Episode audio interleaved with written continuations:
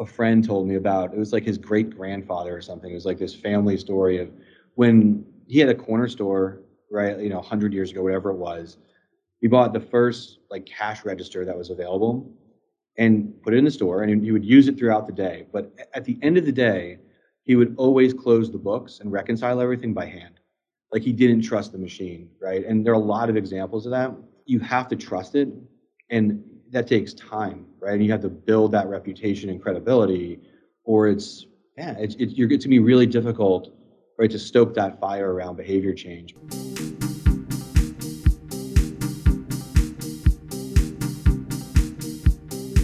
I'm pleased today to be here with Matt Ranauro. He is the founder and CEO of Benefix. Welcome, Matt. Yeah, thanks so much for having me to start, tell us a little bit about your background, how you came to found this company, and uh, you know where it fits in the overall insurance benefits and sure tech landscape. Yeah, my, my dad was you know in a computer science class uh, undergrad while um, while I was a kid, and was really fortunate just to be exposed to it. So I've always really you know found just a lot of joy in in programming and technology.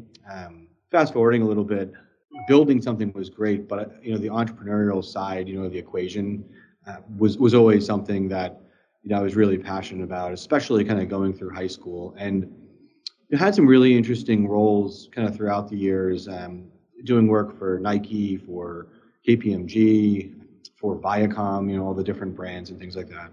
You know when I turned about thirty, um, you know I was really interested in entertaining an opportunity around um, essentially a Snapchat competitor. And it was a really uh, interesting experience. Learned a lot. Learned a lot about um, simplifying a product versus you know trying to build you know everything at once. You know that company you know essentially turned into um, a software product development company with a consulting component. And that company, you know, we were going through the benefits process, you know, on an annual basis. And I think it was 2015, 2016 it, it was just a miserable process. It took about you know three months um, and a lapse in, in coverage to really you know highlight like this is really broken. Uh, like what's going on here.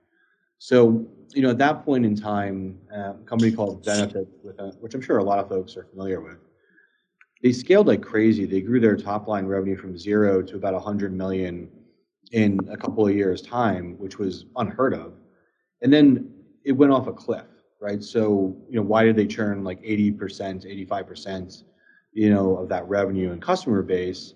And that was really the insight uh, that that helped influence what we're doing at Benefix. So, you know, small businesses, right? You know, one to about 100 employees.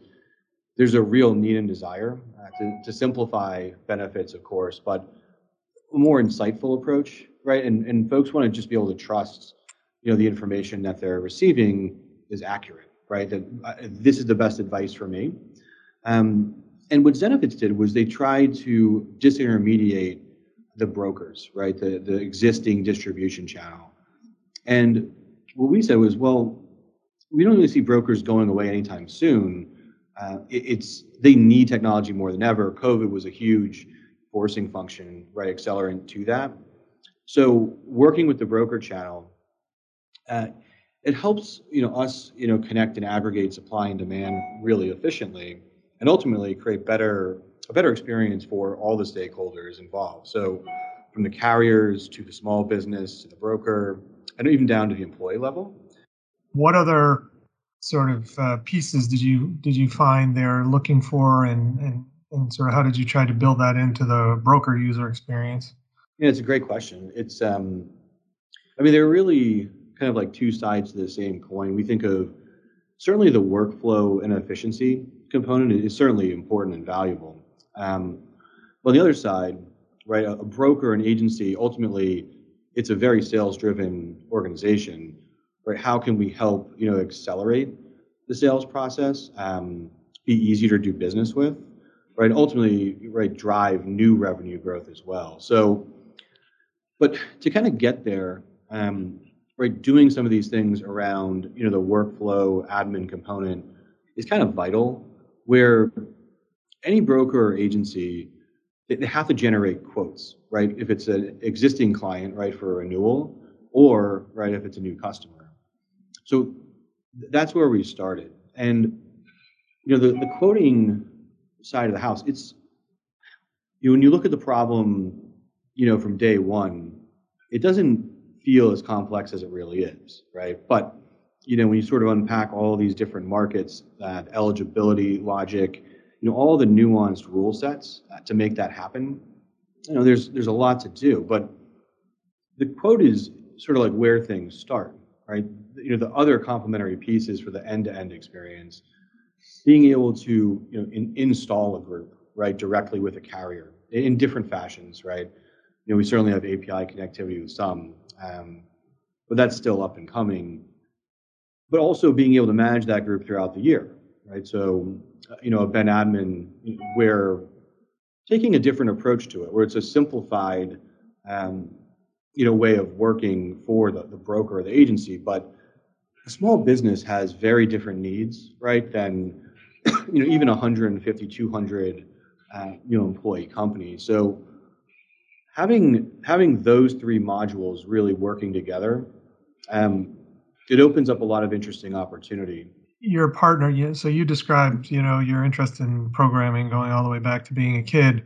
Mm-hmm. You know, what skills does your partner bring to the table? How do you guys, uh, you know, complement each other, and how have your roles evolved as the business has uh, grown?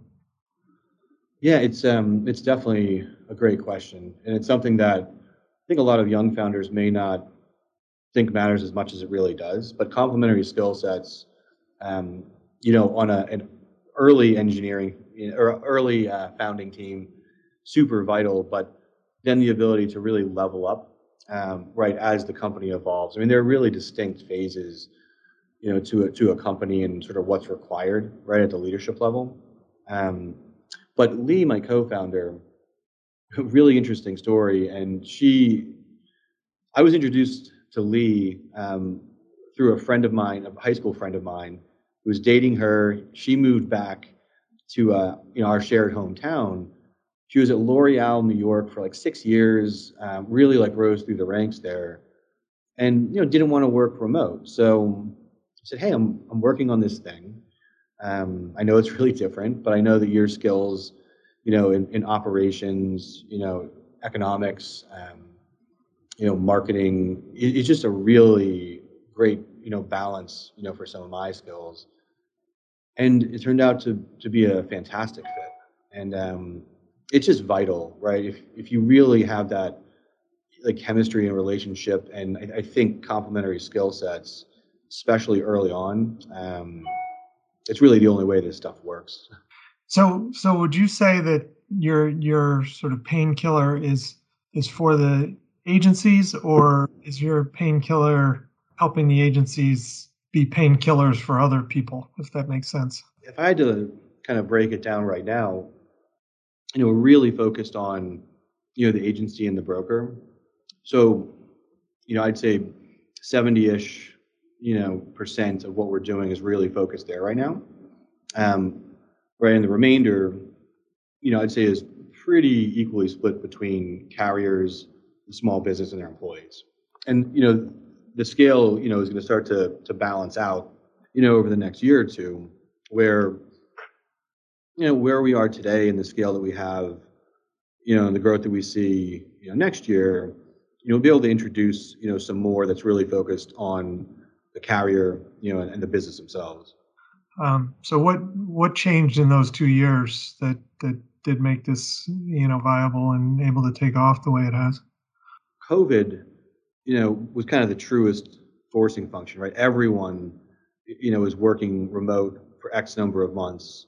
You know, everything was was being digitized in some fashion.